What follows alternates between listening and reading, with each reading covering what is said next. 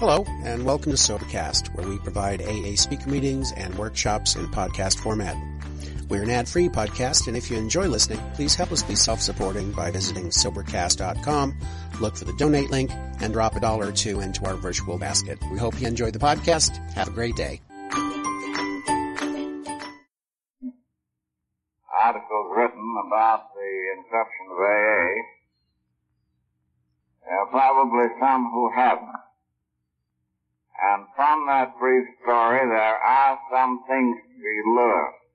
So, even at risk of repetition, I would like to relate just exactly what did happen in those uh, very early days. And I feel there is a lesson to be learned and one that we must never forget if we wish to maintain paid up insurance policies against our drinking. You recall the story about Bill having uh, been uh, having had some spiritual experience, having been uh, sold on the idea of attempting to be helpful to others, you undoubtedly recall the fact that he had been working quite hard at it for around five months or so, almost incessantly, and still had not created, if you please, a single convert. Not one. As we express it, no one had jailed. But he had worked tirelessly uh, with no thought of saving his own strength or time or anything. But uh, nothing seemed to register. When he came out to Akron on this business mission, which perhaps for the good of all of us turned out to be quite a flop, although he had the thing licked but didn't know it. He was tempted to drink, and he was pacing up and down the lobby of the Mayflower Hotel, wondering whether he better buy those two fifths of gin or and be a king for a night as he expresses it or not.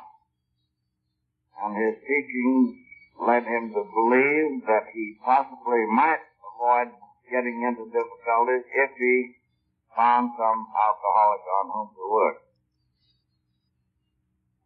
Spying the name of our good friend Reverend Walters on the bulletin board in the lobby of the Mayflower, he called up the good doctor and uh, asked him the names of some of the group of people with whom he had been affiliated and through whose, through whose instrumentality he, he had acquired uh, sobriety. The good doctor said he wasn't one, but he knew of quite a number, and he gave him quite a little list. I guess about nine or ten of them. So Bill starts to call them up without very much success. They were, had either just left town or they were just leaving town or they were having a party or they had a thought or something. Anyway, they came down to the end or at least very nearly the end and his eye lights on the name Mrs. and happened to get our good friend Henrietta. But he called up our good Henry and told her what he wanted, and she said, come right out and have lunch. So he went, and went into his story in considerable detail, and he said, I have just the man for you. So she rushes to the phone and calls up Anne, and tells her that she has just the fellow to be helpful to Paul we should come over. And he said, well, I guess we better not go with today. But Henry is very possessive, very determined individual. said, oh yes, come on over. I know it'll be helpful, Bob. Well, Henry didn't think quite wise for us to come over there, and finally Henry bore in to such an extent that she had to tell her that I was very much in the sack, and uh, has, in fact, had passed all capabilities for listening to any conversation, and it would just possibly have to be postponed. So she stopped in the next day, having invited being Sunday and Mother's Day, and we said that uh, Anne said we would be over. Well, I don't ever remember feeling much worse. But being very fond of Henry and having said we'd go over, we started over and I extracted the solemn promise man on the way over that 15 minutes of this stuff was top. That I didn't want to talk to this mug or anybody else and we'd really make it snappy. Now these are actual facts. Uh, we got there at five o'clock, and it was eleven fifteen when we left. Now you know, uh, or possibly your memories are good enough to carry you back to certain times when you haven't felt too good, and you can easily visualize the fact that you wouldn't have listened to anybody unless that individual had really had something to tell you. And that's the way I felt about Bill. And I recognized the fact that he did have something, and so I listened those uh, many hours. And uh, I stopped drinking immediately. But very shortly after that, there was a medical meeting in uh, Atlantic City. And I uh, developed a terrific thirst for knowledge. I had to have knowledge. So we would go to, I would go to Atlantic City and absorb lots of knowledge. I usually mention the fact that I incidentally had acquired a thirst for scotch, but I didn't mention that. But anyway, I went to Atlantic City and really hung one on. And, uh, when I was, came to, I was in the home of a friend of ours in Cuyahoga Falls, one of our suburbs. Bill came over and got me and, uh, got me home, uh, gave me a hooker or two of scotch that night and a bottle of beer the next morning. And, uh, that was on the 10th of June of 35 and I have had no alcohol in any form that I know of since. Now, the the uh, interesting part of all this are not all these sordid details, but the uh, uh, condition that we two fellows were in. We had both been associated with the same uh, bunch of uh, people. He in New York and I in Akron. I had been associated with them, in fact, for two years and a half he for five months. He had acquired this idea of service, uh, that I had not. But I had uh, done an immense amount of reading, which they recommended. I had refreshed my memory on the good book, and I'd had an excellent training in that as a youngster. They told me that I should go to their meetings regularly, and I did every week. They said I should uh, affiliate myself with some church, and we did that. And they also said that I should cultivate the habit of prayer. And I did that, at least to quite a considerable extent for me. Uh, but I just tight every night. And I mean that, uh, every once in a while, it was practically every night. Uh, and I couldn't understand what was wrong. I had done all these things that these good people told me to do. Every one of them. And I thought very faithfully and sincerely, but I still continued to overindulge. But the one thing that they hadn't told me was the one thing that Bill had. The uh, instruction to attempt to be helpful to somebody else. So we immediately started to look around for prospects, and it wasn't long before one appeared in the form of a man whom you all know. At least many of you know, a good friend of Akron. Now, I knew that this uh, Bill was uh, Sunday school superintendent. And I also thought that he probably forgot more about the book every night than I ever knew. And he, uh, who was I to be trying to tell him about it? and uh, made me feel somewhat uh, hypocritical. It is quite a job for me to talk to him uh, on that sort of subject. But anyway, we both did, and I'm very glad to say the conversation fell on fertile ground. Then in October, we had three dumped in our lap uh, almost simultaneously. But the point I wanted to bring out was the fact that uh, that in my mind the spirit of service is of prime importance, although it has to be backed up with some uh, knowledge of uh, the subject. I know I used to go to the hospital and I'd stand there and, and talk. I talked many a time to a chap in the bed for five or six hours. I don't know how he, he ever stood me for five or six hours, but he did. Well, it, it hit his or something. But anyway, uh, it came to my mind that uh, I probably didn't know too much about what I was talking. Therefore, we being stewards of what we have, and that includes our time. I was not giving a good account of my stewardship of time.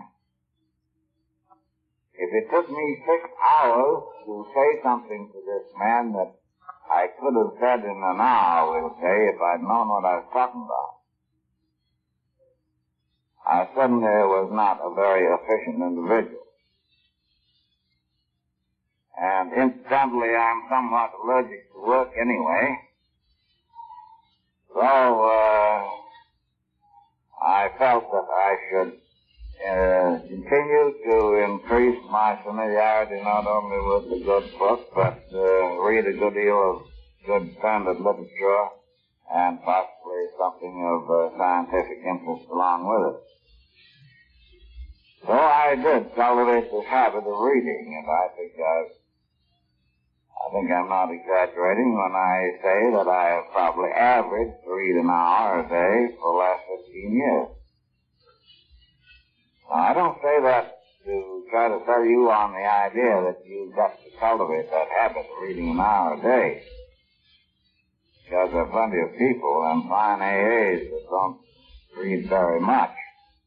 You see, back in those days, we were groping in the dark entirely. We did not uh, know much about it. We knew practically nothing of alcoholism.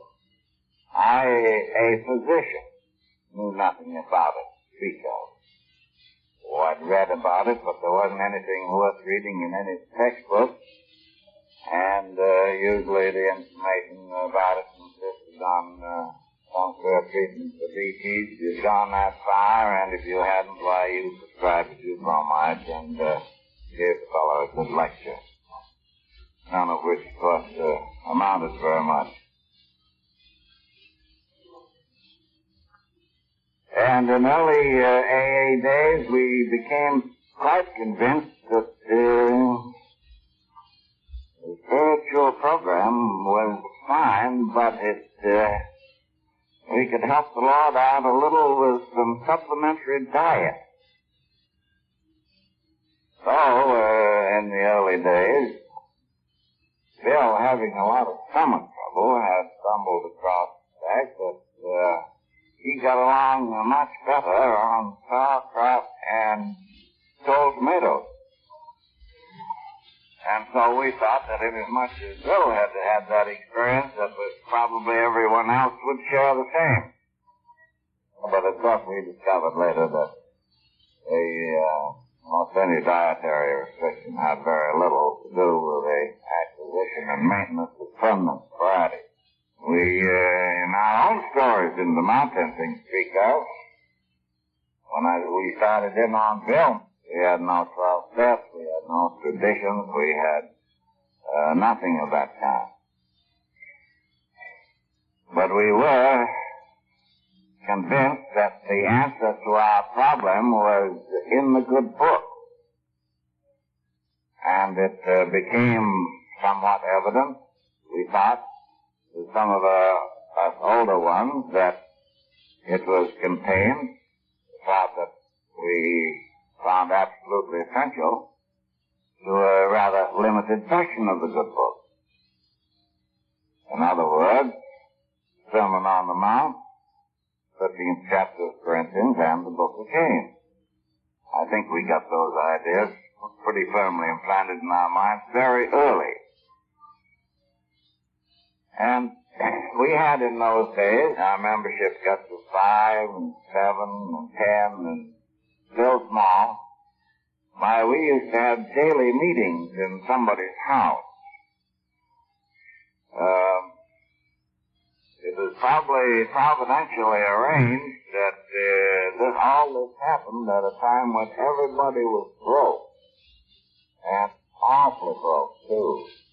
It was probably much easier for us to be successful when broke than it would have been to have been successful if we'd had uh, a good checking account piece. But I know that we were, we were every one of us just so painfully broke that, well, it wasn't a pleasant thought. But nothing could be done about it, and everybody else was broke too, and so we didn't take it too much to heart. But I do think that that was providentially arranged.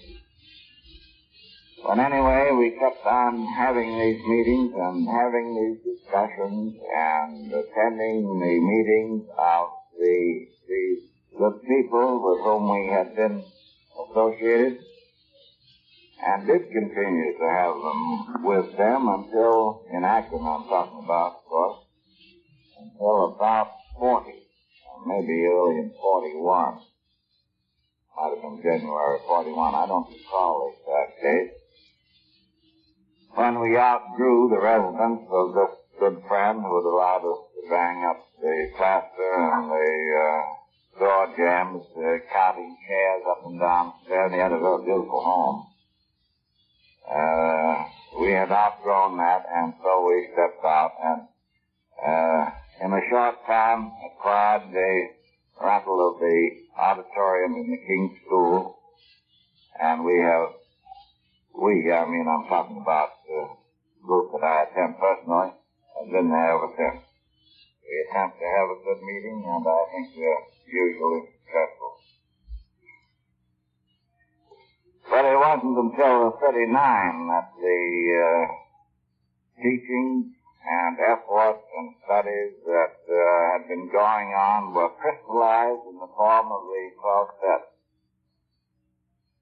I didn't write the 12 steps. I had nothing to do with the writing of them. I think probably I had something to do with, with uh, them indirectly because after this June 10th episode, Bill came to live at our house and stayed for about, about three months.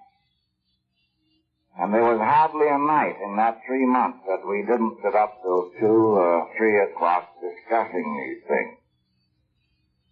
And it'd be hard for me to conceive that something wasn't said during those nightly discussions around our kitchen table that influenced the actual writing of the 12 steps.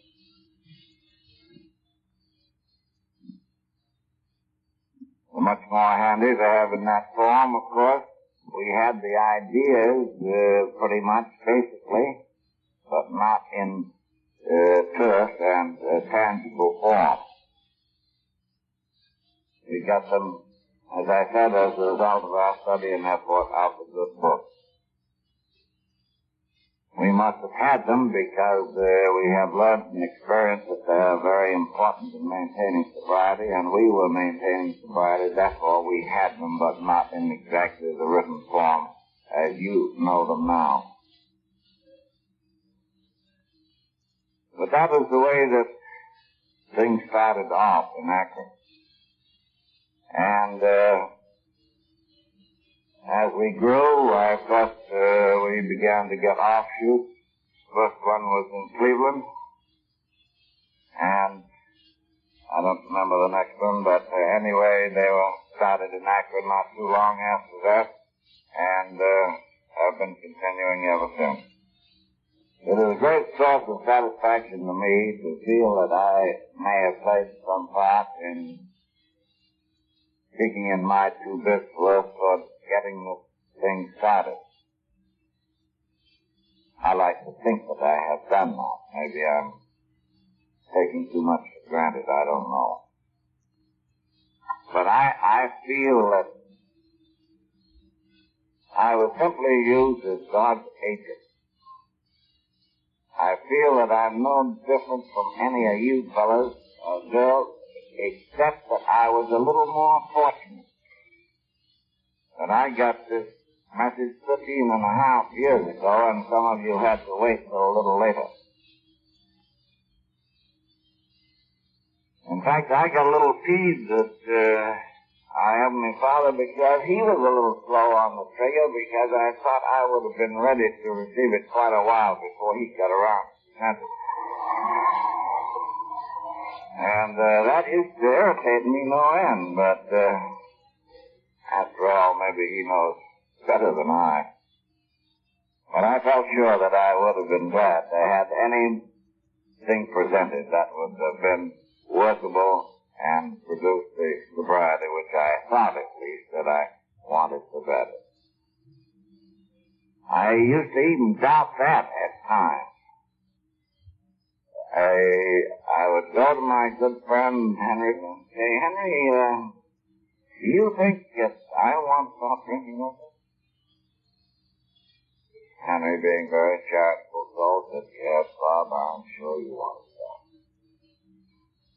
And uh, I would say, Well, I can't conceive of any living human who wa- want, really wanted to do something as badly as I think I want to do it, who could be so total a failure said Henry, I think I'm just one of, uh, one of these wanto wanto guys.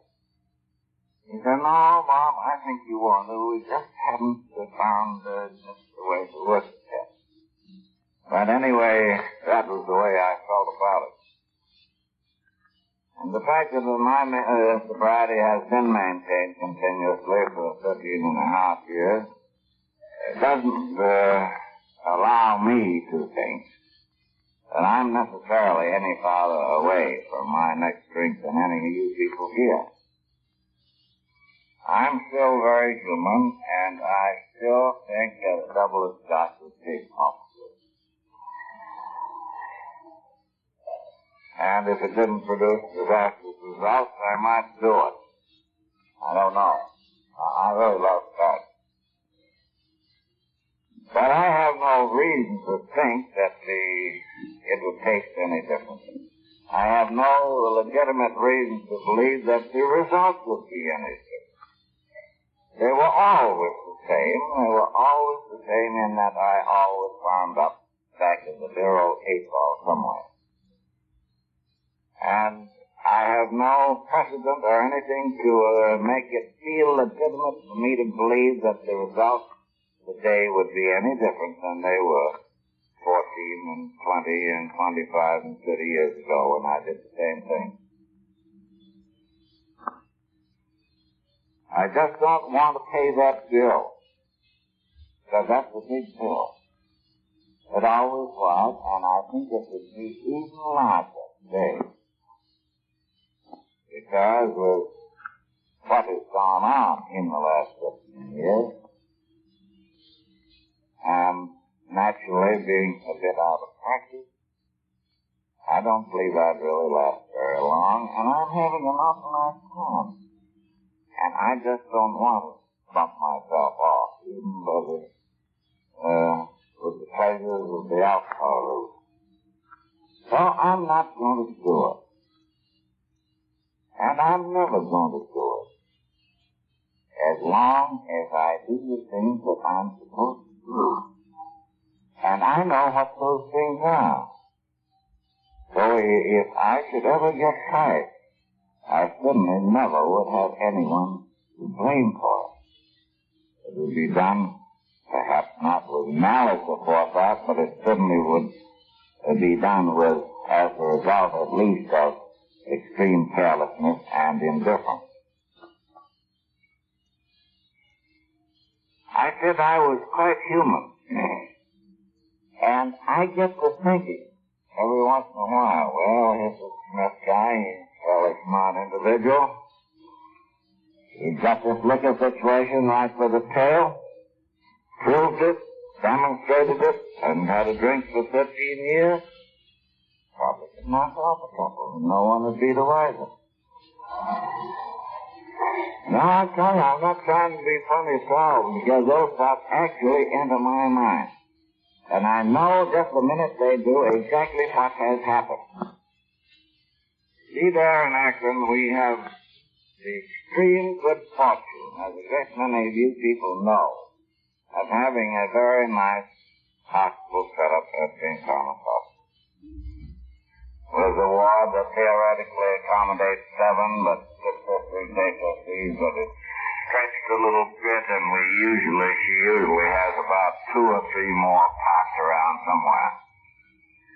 And I almost invariably I find that I haven't been paying quite so much attention to the boys in the ward as I should. Just as sure as that idea that I could probably probably polish off a couple enters my mind, I think, oh, oh, about the boys in the ward. You've been giving them the semi-brush off here for a few days. You better get back on the job, big boy, before you get into trouble. And I got her right back and, uh, uh, am much more attentive than I had been in the days preceding the time that I got this funny idea. But I get it, and I get it every once in a while, and I'll probably continue to get it as long or whenever I get careless about that one thing.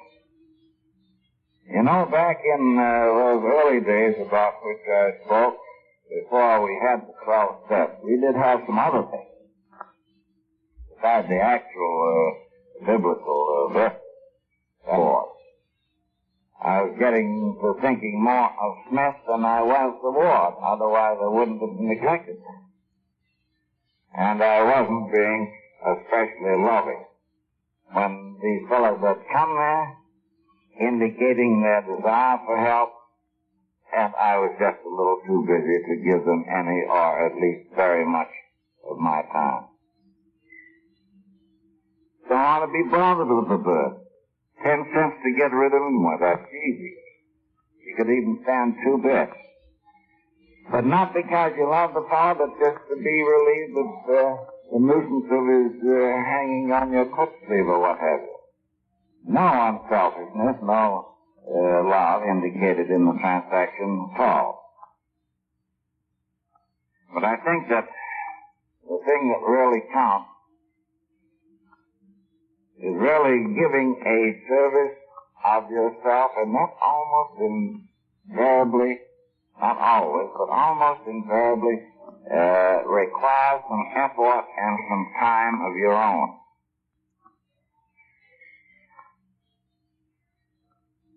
It isn't a matter of putting a little quiet money in the dish. That helps, and possibly that's indicated too. But that isn't giving much. That is for the average individual in days like this when most people get along at least fairly well. That type of giving I don't believe would ever keep anyone sober or anywhere near it. But giving of his own effort and strength and time is quite a different matter. And I think that's what is meant by, and what was meant by what Bill learned in New York that I didn't get in Akron. Matter of those four absolutes, we call them, the only yardsticks we had in the early days, I think they still hold good. And I still think that they can be extremely helpful. I have found at times that questions arise and uh, I want to do the right thing, but the answers are not obvious. Uh, you don't know what the right thing is.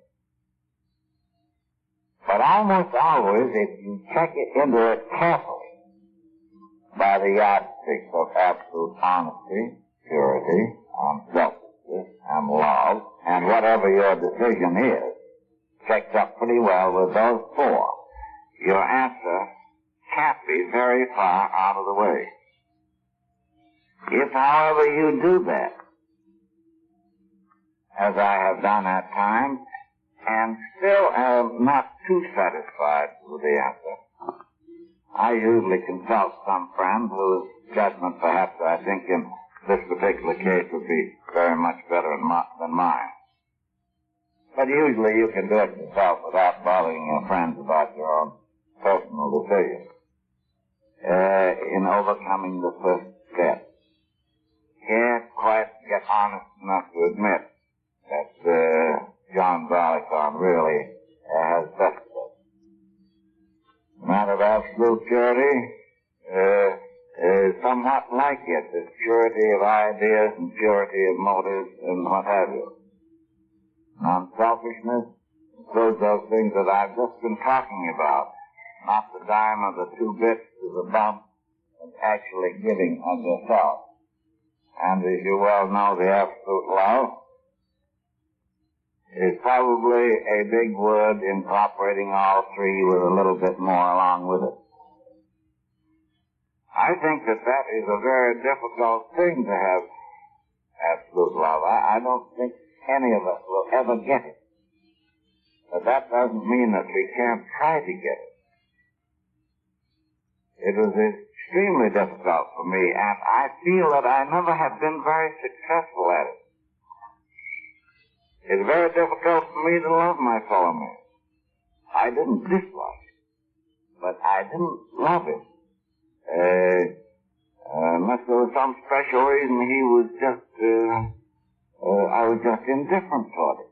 I wouldn't do him any harm. I, I would be willing to give him a little lift if uh, it didn't require too much effort. I never would injure him at all. But to love him do it for a long time. And I think that I overcame it to some extent when I was forced to do it. Because I was either going to love this bird or not to have to be helpful to him, or I would probably get cancer. You could say, well, uh, Lord, you were just, uh, that's just a manifestation of selfishness. Which is quite correct. I was selfish to the extent of not wanting hurt. So to keep from getting hurt, I, I would attempt to go through the motions of being helpful to this other fellow. You can debate it uh, any way you want to, but uh, the fact still remains for the average individual, absolute love is a thing that he will never acquire. I suspect there are a few people who do. Maybe I know some that come pretty close to it. But I think I could count them on the fingers of one hand. I don't say that uh, in a disparaging manner. I have some wonderful friends. I'm talking about it uh, in this uh, minor aspect, and uh, particularly as it uh, applies to AA.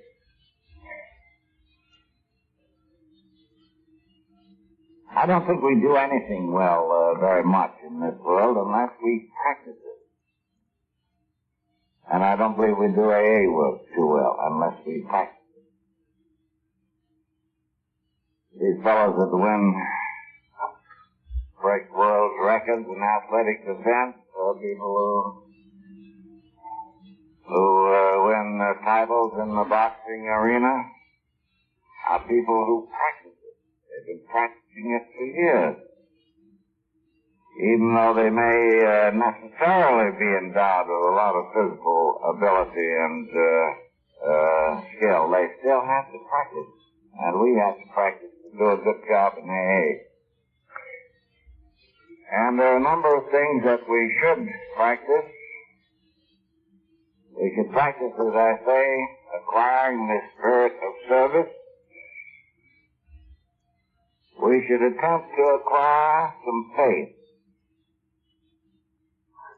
which isn't always easily done, especially for the person who's always been very materialistically minded.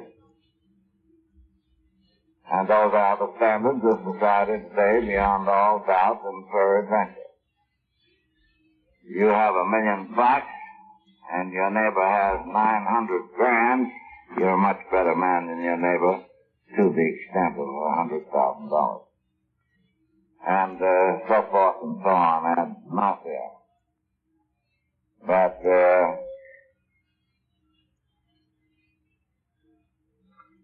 I think that it can be acquired It can be acquired slowly. I don't believe, I think that is something that has to be cultivated also. That was not easy for me. I just assume it's difficult for others. Another thing that is, difficult for me, and I probably don't do too well yet, and that is the matter of tolerance. We're all uh, inclined to have closed minds. They're pretty tightly closed. And that's one reason that some people find uh, uh, spiritual teaching difficult. They, they don't want to find out too much about it for various personal reasons. Uh, one reason is the fear of being considered effeminate, just for illustration. But anyway, the matter of uh, tolerance toward the other individual's ideas, uh, it's quite important that we do acquire it. I think I've acquired it. I have much more of it than I did have, although not enough to hurt me any yet. Because if somebody crossed me, why, I would have to make at least a rather caustic remark about it, which I've done many times much to my regret. And later on, I find that the man knew much more about it than I, and I'd been infinitely better off if I'd just kept my big mouth shut. Another thing with which uh, most of us are not overly blessed, and that is the feeling of humility. I don't mean the humility in the sense of Dickens Uriah Heep at all. I don't mean the doormat variety. We're necessarily called on to be shoved around and stepped on by anyone, and we have a right to stand up for our rights. I'm talking about uh, the attitude of each and every one of us toward our Heavenly Father. Christ said, Of myself I am nothing. My strength cometh from my Father in heaven. And if he had to say that, how about you and me? But did you say it? Did I say? No. That's exactly what we didn't say. We were inclined to say, well, look us overboard. Pretty good, huh? That type of attitude. But there was no humility, no uh, uh, sense of having received anything through the grace of our Heavenly Father.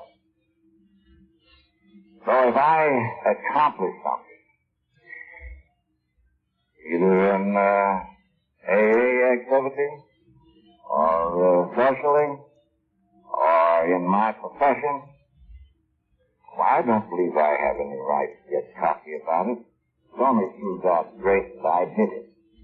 I can feel very thankful that I was privileged to do it, to have uh, the recognition which uh, I may have received for some activity.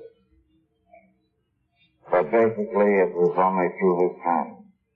And uh, if my strength does come from him, and these things come as a result of his kindness, who am I to get cocky about it? I should have a very, very humble attitude toward the source of my strength. And I should also never cease to be grateful for whatever feelings come my way, uh, uh, blessings come my way. And I have been blessed, and I've been blessed in very large measure. You know, uh, it doesn't make much difference uh, whether a person is drinking or whether they're sober as far as their uh, ultimate aim is concerned. Whether they're drinking liquor or whether they're not, they're still after the same thing, and that's happiness and peace of mind. I harp about that a great deal because that's what we're all after, and we're all after all the time. We want those two things. We want happiness, and we want peace of mind. The Trouble with us fellows was that we thought we could demand that the world give us happiness in just the particular way in which we wanted to get it, which happened to be by the alcohol route. And we weren't overly successful. But when we take time and find out and familiarize ourselves with and put into practice some of the spiritual laws which it is necessary to follow to acquire those things, then we find that we get them. And I think I've had them in uh, very large measure. Those two things, happiness and peace of mind. And I feel most extremely fortunate, and I feel very grateful and thankful that our Heavenly Father has seen fit that I enjoyed it. They're there. Anybody can get them who uh, wishes to, but there do seem to be some rules of the game that we have to follow. But they're here and open and free to everyone who wishes to take advantage of. And by taking advantage of them means a familiarization, a familiarization with them and putting them in practice, incorporating them in our own thinking and action, and we're bound and determined to get certain results as we do. As I said, it is a very great source of pleasure and gratitude to me to feel that maybe I kicked in my of toward starting. But as I said also, I feel that I was simply used as agent.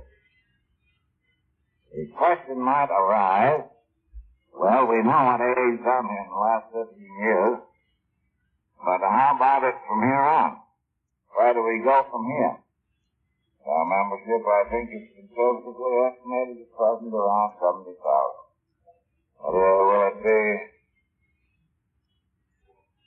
in the increase from here on? Well, that'll depend on every member of AA. It is possible for us to do so or not as we elect. If we fight shy of what the political style was hanging around, if we avoid getting messed up with controversial issues such as religious, political issues, weapons, drive problems, and so forth, no unity,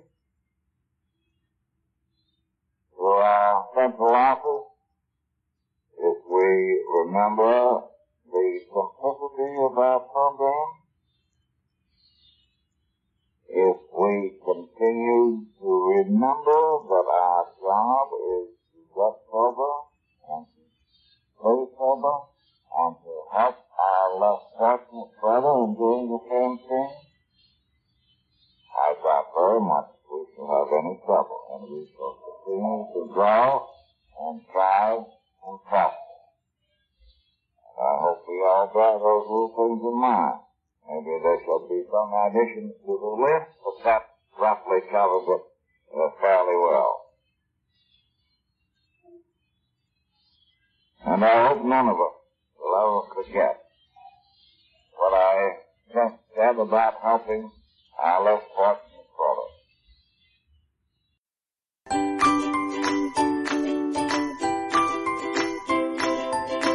Thanks for listening. I hope you enjoyed the podcast. Sobercast is ad-free, and we'd like your help in order to keep it that way. So if you'd like to help us be self-supporting by pledging a dollar to a month, visit Sobercast.com and look for the donate links. Thank you very much.